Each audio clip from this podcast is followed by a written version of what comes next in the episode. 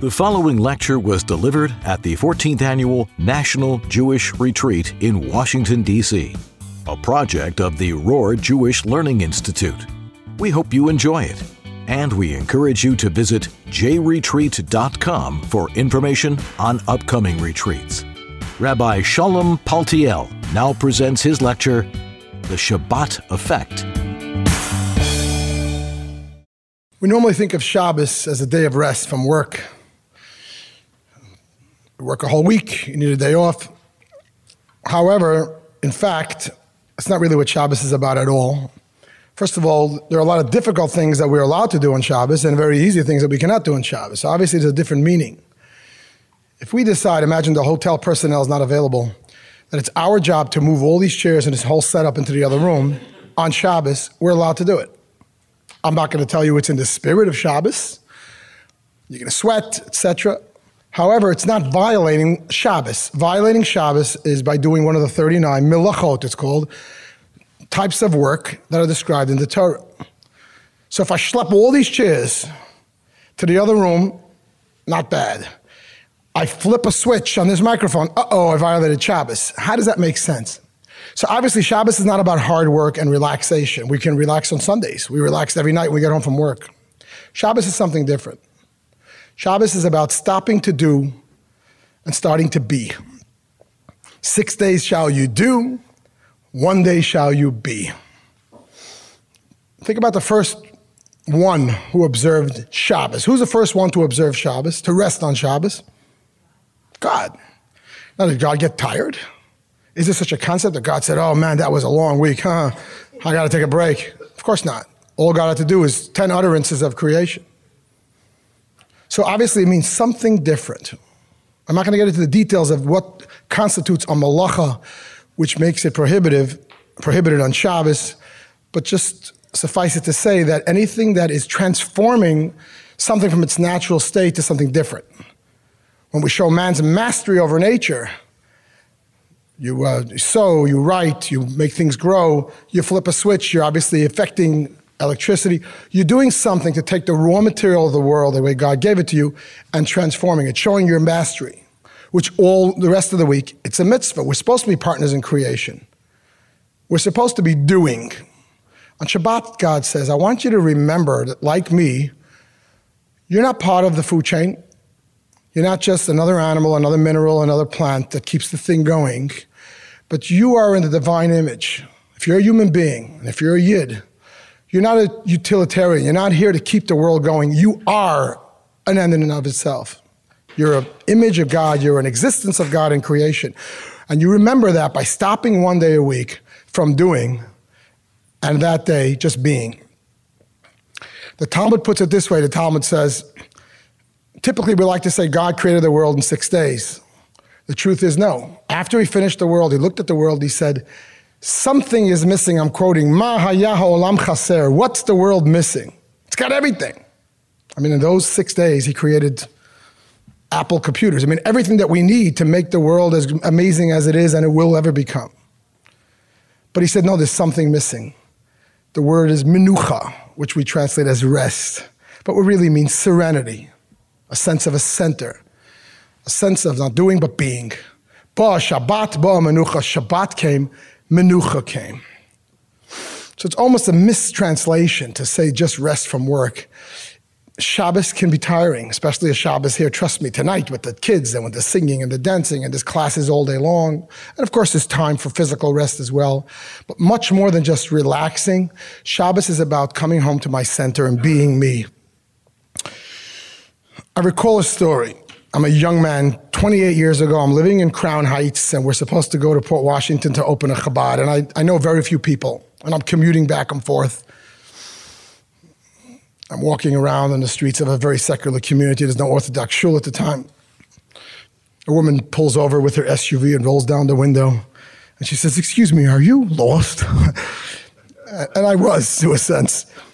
Anyway, so I'm told that if you really want to make it in this community, you got to meet a Mr. Hyman. And some of my people are here, and they know him. He's very involved today. He's on our board of directors for the past 28 years. Mr. Hyman, he's a macher. You know what a macher is, right? He's a mover and a shaker, and he's a big shot in business, and everybody knows him. And if he's on your team, and if he decides to support you financially and otherwise, you'll make it. So I pick up the phone to call him.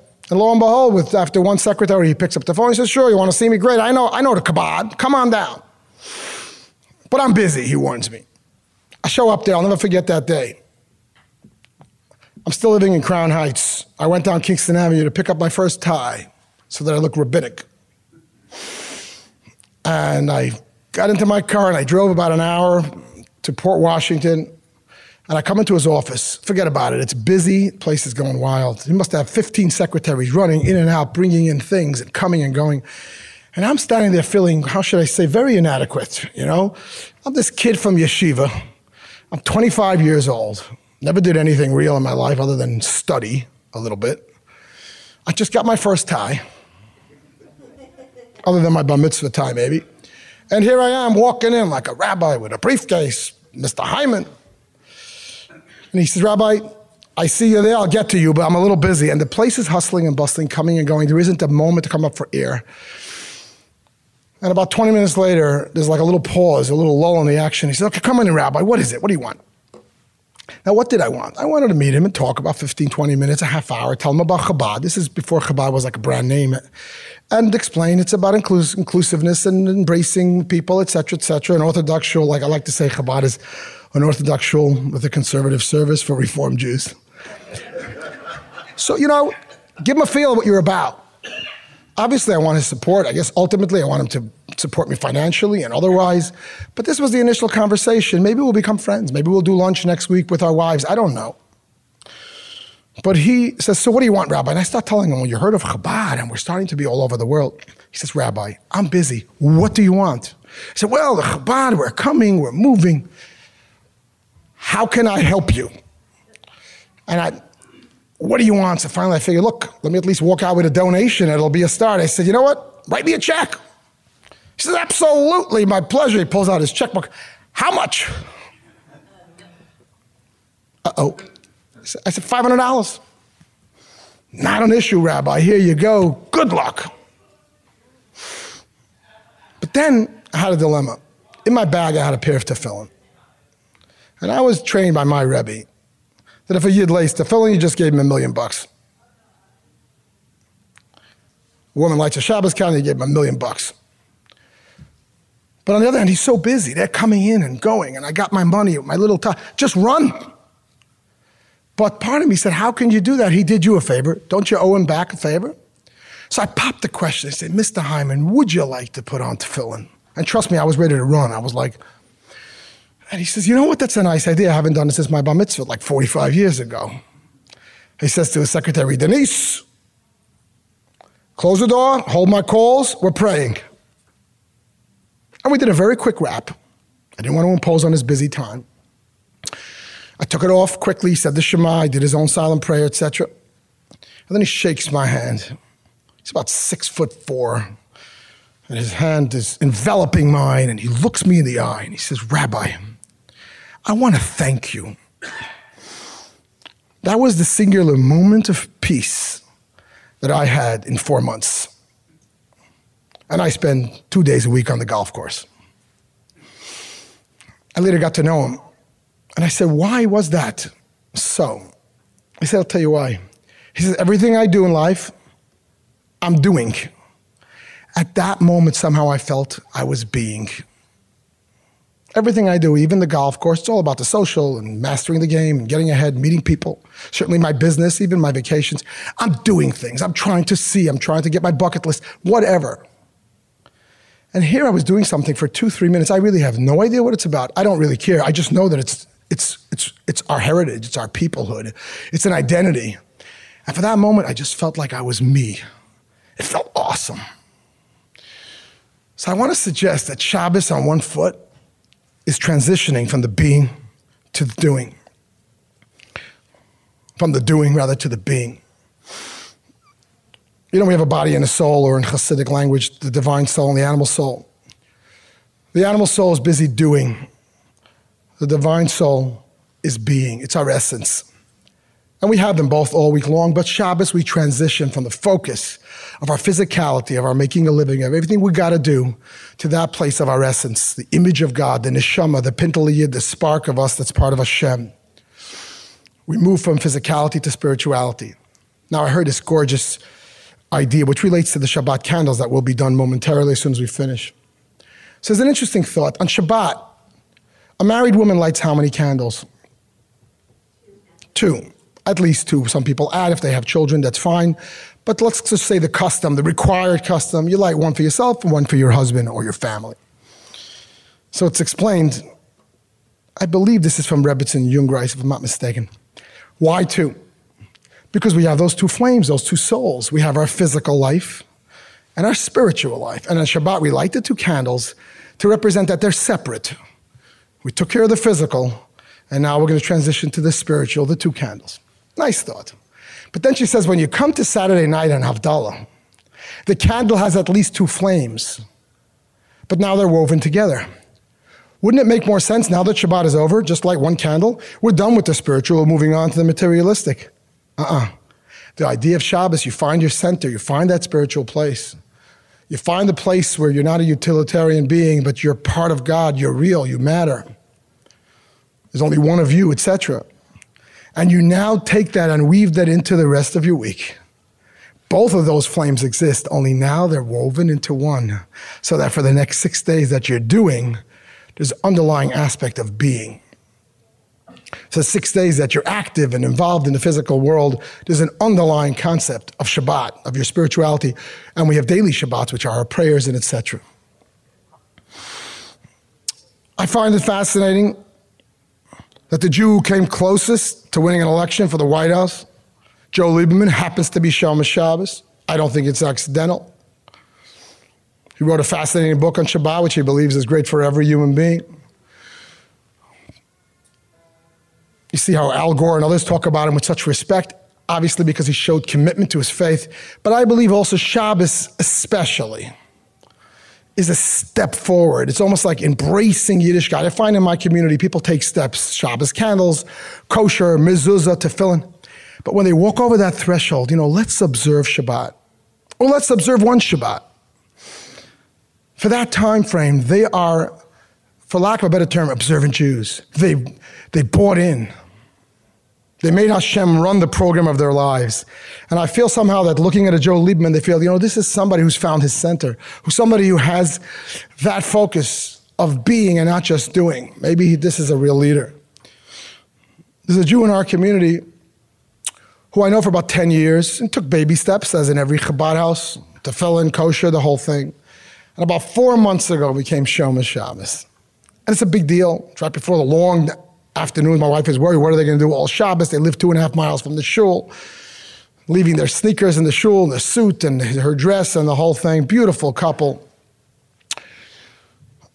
And um, he's a high powered attorney, and he represents uh, uh, professional sports people and sportscasters. And one of his clients is a guy named James Brown, sportscaster. Anybody? I spoke to the college kids, they, some of them knew it. Apparently, he's some kind of big shot sportscaster. He's, he was in the booth during the Super Bowl, African American, highly uh, accomplished sportscaster in the field. Now, he's been representing him for about six months. Never spoke to him. He's on an email thread with a whole team of people who he deals with.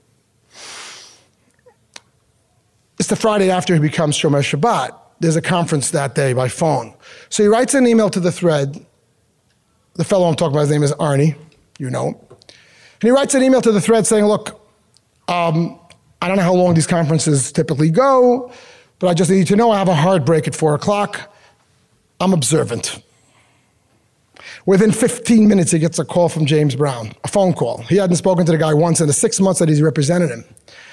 And Brown says, Hurts, that's his last name, Hurts.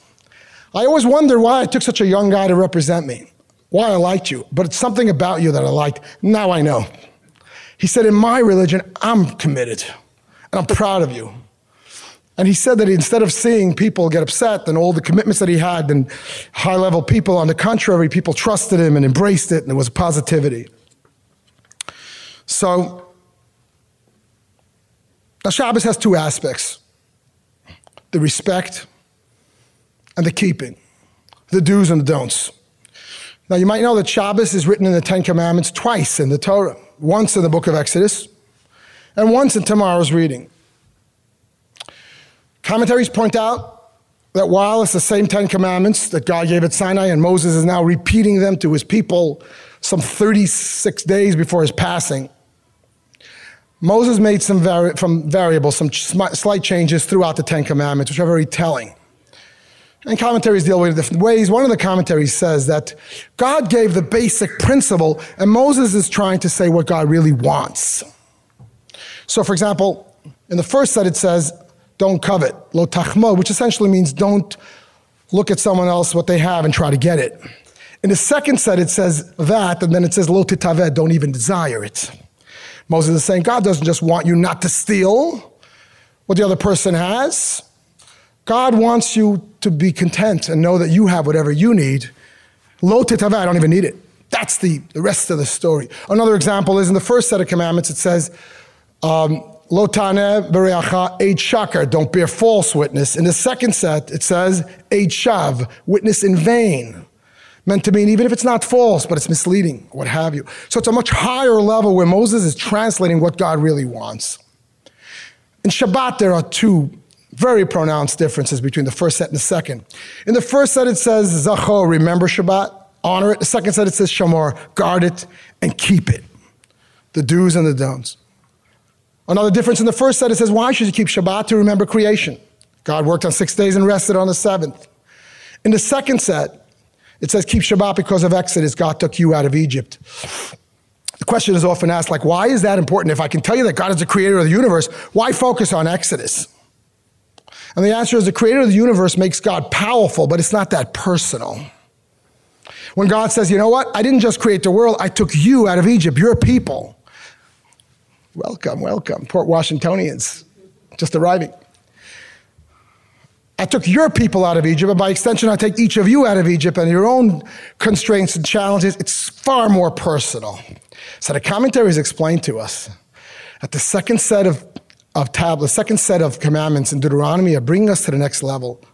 A person can experience Shabbat, as many of us do, just by the do's. Go to shul, get dressed nice, light a candle, make kiddush, celebrate with a good meal, not necessarily observing all its restrictions and laws. Comes along Deuteronomy and says, okay, it's definitely a start. We know the Chabad model, just take a step forward. It's great. But I want to spend a few moments and say to you, once you're sitting here at this Shabbat, and I don't know where people are holding in the observance, if one wants to feel Shabbat as a personal exodus, which by extension means feeling the relationship with God as a personal thing, it's my personal God, it's my Shabbat. Give it a shot to actually observe it. It takes it to a whole new level. And people say, really? How could Shabbat do anything for just because I'm following restrictions? I get a good dinner, I get a Shabbat candle meal, it's romantic, and we bless the children in some customs, and we have a cup of wine, and it's wonderful. But this whole restriction, I don't use electricity, I close down my phone for 25 hours. But you know what I say? And I'm quoting this friend of mine who just became Shomer Shabbos. It's like someone advising you to get into a hot bath after a long day. You're aching, you're tired, you're beaten up. And you say, Really? Why should I get into a hot bath? I mean, explain it to me. And well, well, it'll do this, it'll do that. You got the minerals, you got the, the drops, the face what they're called in the thing, and it'll accomplish in your bones by the time you finish telling the story and selling the book, the water's cold. Forget about it. Just get in, try it. It's like a lot of things today where they try to sell you a mattress. Try it for a hundred nights. It's brilliant because once you try it, it's a whole different conversation. I don't need to sell it to you intellectually. If you don't like it, I'll give it back. This fella tells our congregation, he's keeping Shabbat now for three or four months. You guys know him. And he says, just try it. I can't explain it. It changed my life. Somebody who's so busy, we're dealing with emails every four seconds for 25 hours, 26 hours offline, and all my clients respect it. They don't just accept it. They love it. They trust me more. I have serenity. Technology serves me instead of the other way around. I have time. It's just me, my wife, my kids. We take a walk. We read a book. It's like that hot bath. Just try it for 100 nights. Try it for one Shabbat. We're here together. Even if you haven't observed Shabbat, you're in this building. Of course, you'll feel the spirit. We'll light candles. But I suggest and I encourage decide these 25 hours, I'm off. There's no TV, there's no phone. Let your loved ones know. We'll talk to you tomorrow night at whatever the number is, 9 11. It's always an odd number, right? It's never even. And we'll get on the phone. I promise you the word will still be here. Washington, D.C. will do what it does, with or be without me. Shut down. Try that hot bath for one time. I encourage my people on Rosh Hashanah Yom Kippur take on one Shabbat for the year, take on five. The Rebbe's gift to the world. It's not all or nothing. But take on Shabbat with the second message of Deuteronomy, not just Exodus, albeit to be perfectly in full disclosure, Exodus means that as well, but it's spelled out in Deuteronomy.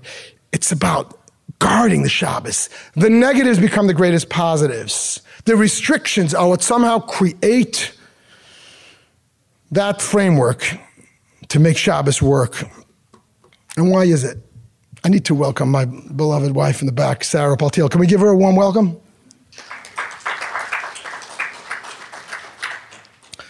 Shabbos is the Eshet Chayil, right? It's the queen, it's the princess. So, and I spoke earlier, I had opportunity to speak to the college kids, and, uh, and they're saying, Rabbi, why all these restrictions? You want to give me a connection to God and a deeper connection? Give me celebrations. So it's been said that a professional violinist, a very famous violinist, was once tying down the ropes on the violin, and they said to her, Why are you tying so tightly? This is music. Music is supposed to be transcendent. Let it hang loose, let it chill. It's transcendence, it's spirituality, it's music, and you're standing there and tying it. And she says, Yeah, you're right. Music is transcendent, but to reach that transcendence, it's got to be just so. Think of a symphony of 100 musicians playing.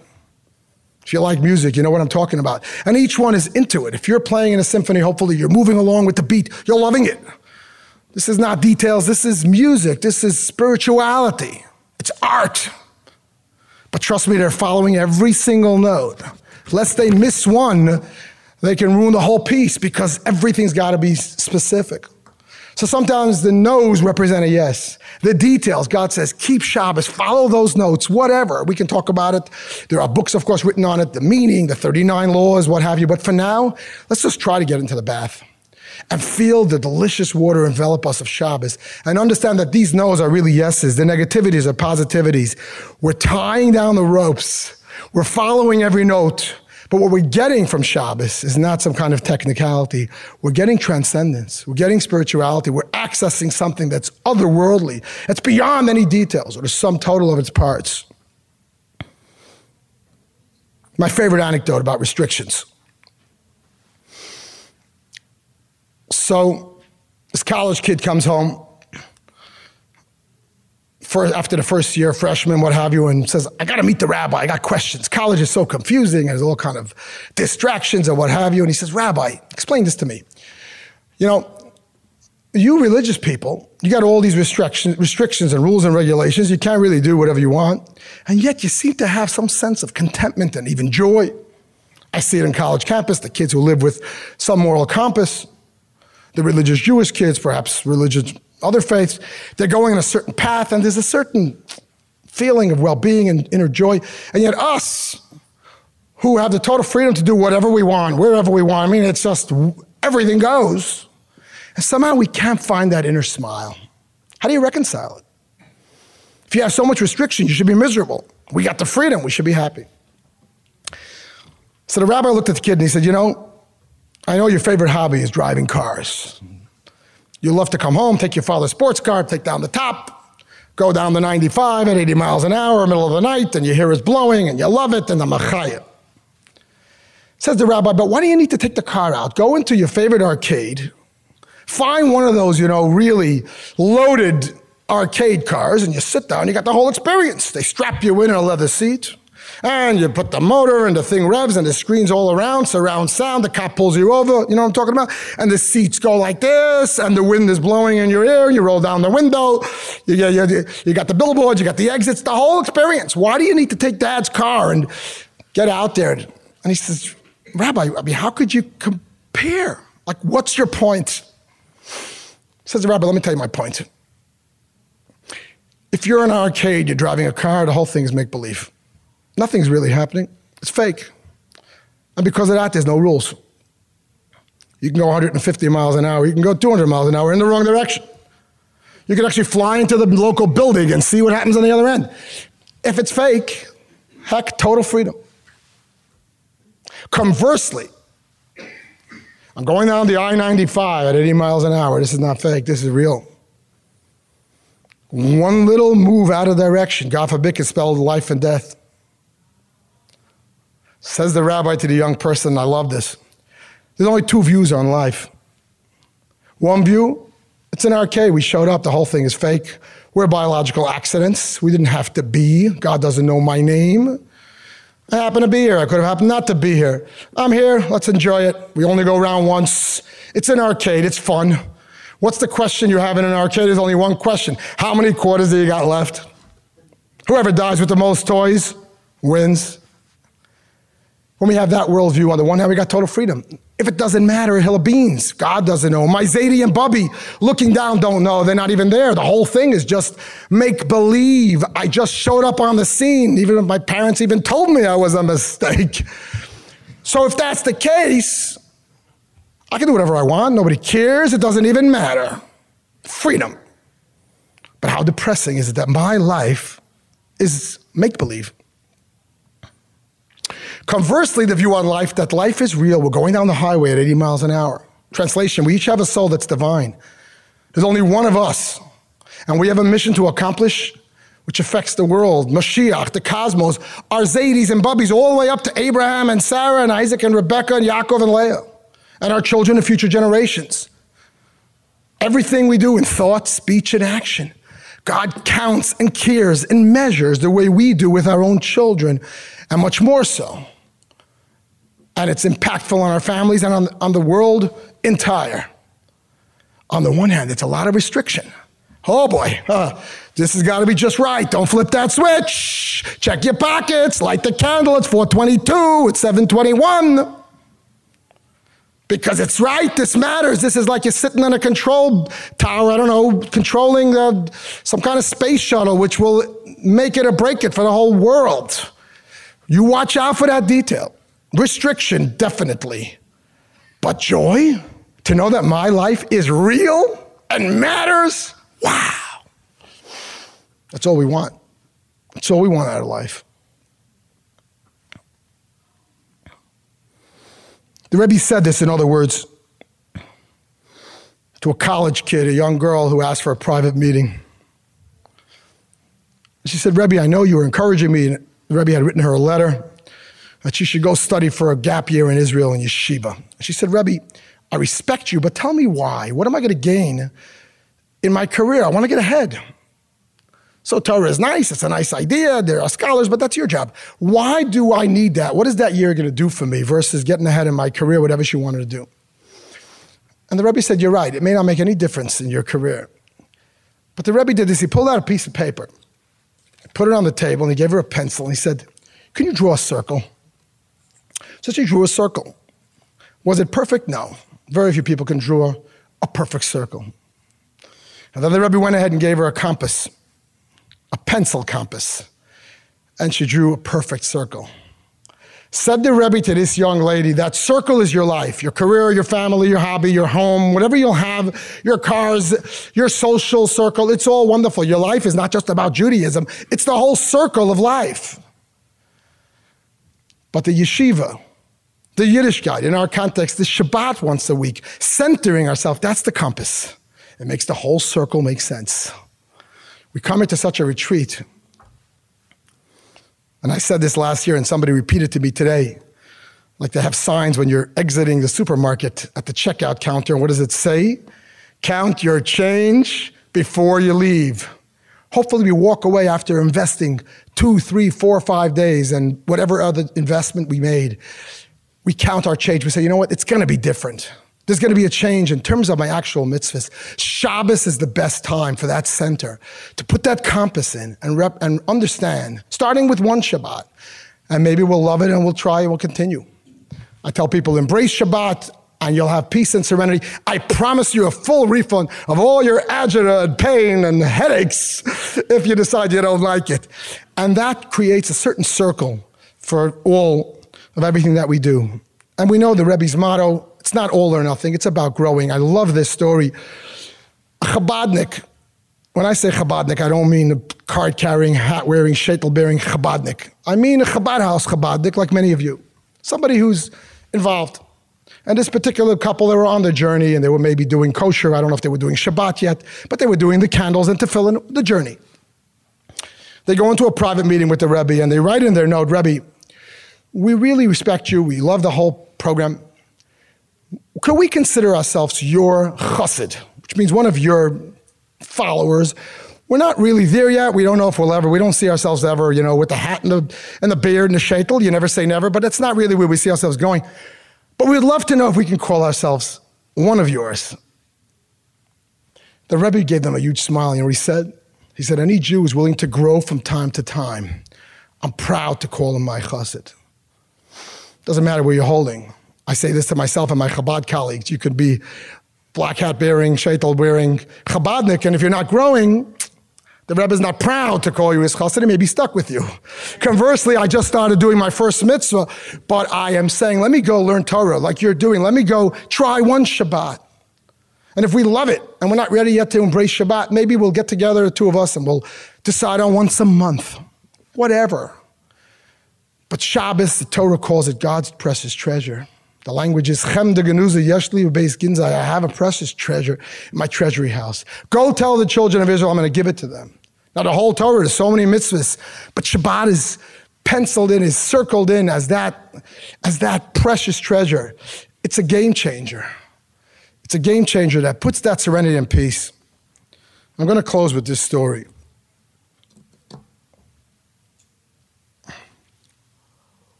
So, my wife and I are blessed with 11 children, Kinahar, and some grandchildren, Baruch Hashem.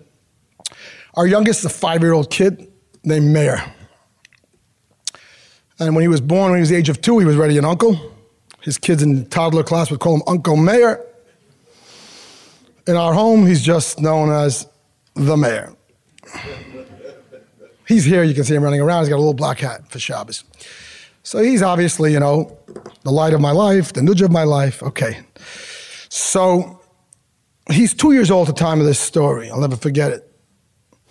It taught me a lot about what it means to be a Yid and what God wants. He wakes up at two o'clock in the morning and he wakes me up or he's crying. I come to his crib.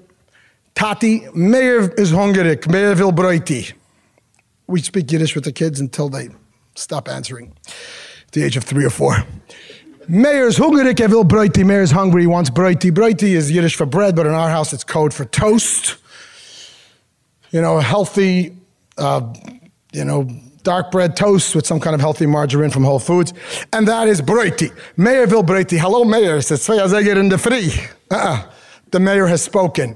So he's sitting by the table in the dinette, and I put up the broiti, and he's impatient. He's not looking too happy. The broiti finally comes. And he's taking piece by piece like it's, like it's two o'clock in the afternoon on a Sunday. And I had a busy day that day. I have a busier day the next day. And I'm saying, oh my gosh, what are you going to do? He finishes the whole thing piece by piece. Absolutely no rush. Like I'm staff. I once heard, what's the difference between the dog and your cat? To the dog, your family. To the cat, your staff. it's like I'm staff. I'm sitting there and he's finishing his thing. By the time the whole thing's over, he turns around, Meir vil noch breiti. More. Oh my God, all right, let's do it. We put it up. He's again impatient, takes five minutes, and he's eating piece by piece. And I figure, you know what, if I'm going to do this, I might as well enjoy it. I have a chance to sit and watch my two year old take in. He's sitting there like, a, like the mayor, piece by piece, looking around, checking out the outside, you know what I mean? And then I want to engage him. Maybe I want to teach him a lesson. So I say, Mayor, can Tati haben a stickel von dein Breiti? Could I have a little piece of your Breiti? And the kid didn't like the request. he wasn't happy. He takes the Breiti, he looks at me from the corner of his eye, tears off a piece. If I tell you, it was the tiniest piece possible. And he didn't give it to me. He pushed it in my direction. I started to laugh so loud I could have woken up the whole house, and I'm thinking to myself, for crying out loud, "Hello, kid! I just gave you the break. I give you two breaks. I got a whole loaf if you need it. This seat you're sitting on the table, you're sitting by the, the, house you're in, the the heat that you have, the clothing that you're wearing. Hello, you're not giving me a piece of your break. Do you really think I need your break? Like wow! And I realize it's a perfect metaphor for us and God. God gave us everything our very lives, our breath of life, our loving spouses, our children, our family, our successes, our ability to make a living. Everything about us is God's gift each and every day. And then God says, Do me a favor. Give me 10% of your earnings. Do me a favor. Give me 20, 30 minutes each morning for prayer and at night a little bit for the Shema. Give me one day a week, which is just about you and I. And we say, God, please, hello, 10%. How about 2%? Does God need my money? Didn't he give me everything I have? Let's talk the language of Shabbat. God needs me to stop everything and do Shabbat, otherwise, he'll feel ignored. He loves us. He says, Meirel, Kindalach, do me a favor. Share with me the breiti that I gave you. Share with me. I gave you time. Give me one seventh of your time where it's just about us. No distractions. Live within yourself, live within your soul, live within your Yiddishkeit. Let's spend the great Shabbos together. Shabbat Shalom. Thank you so much.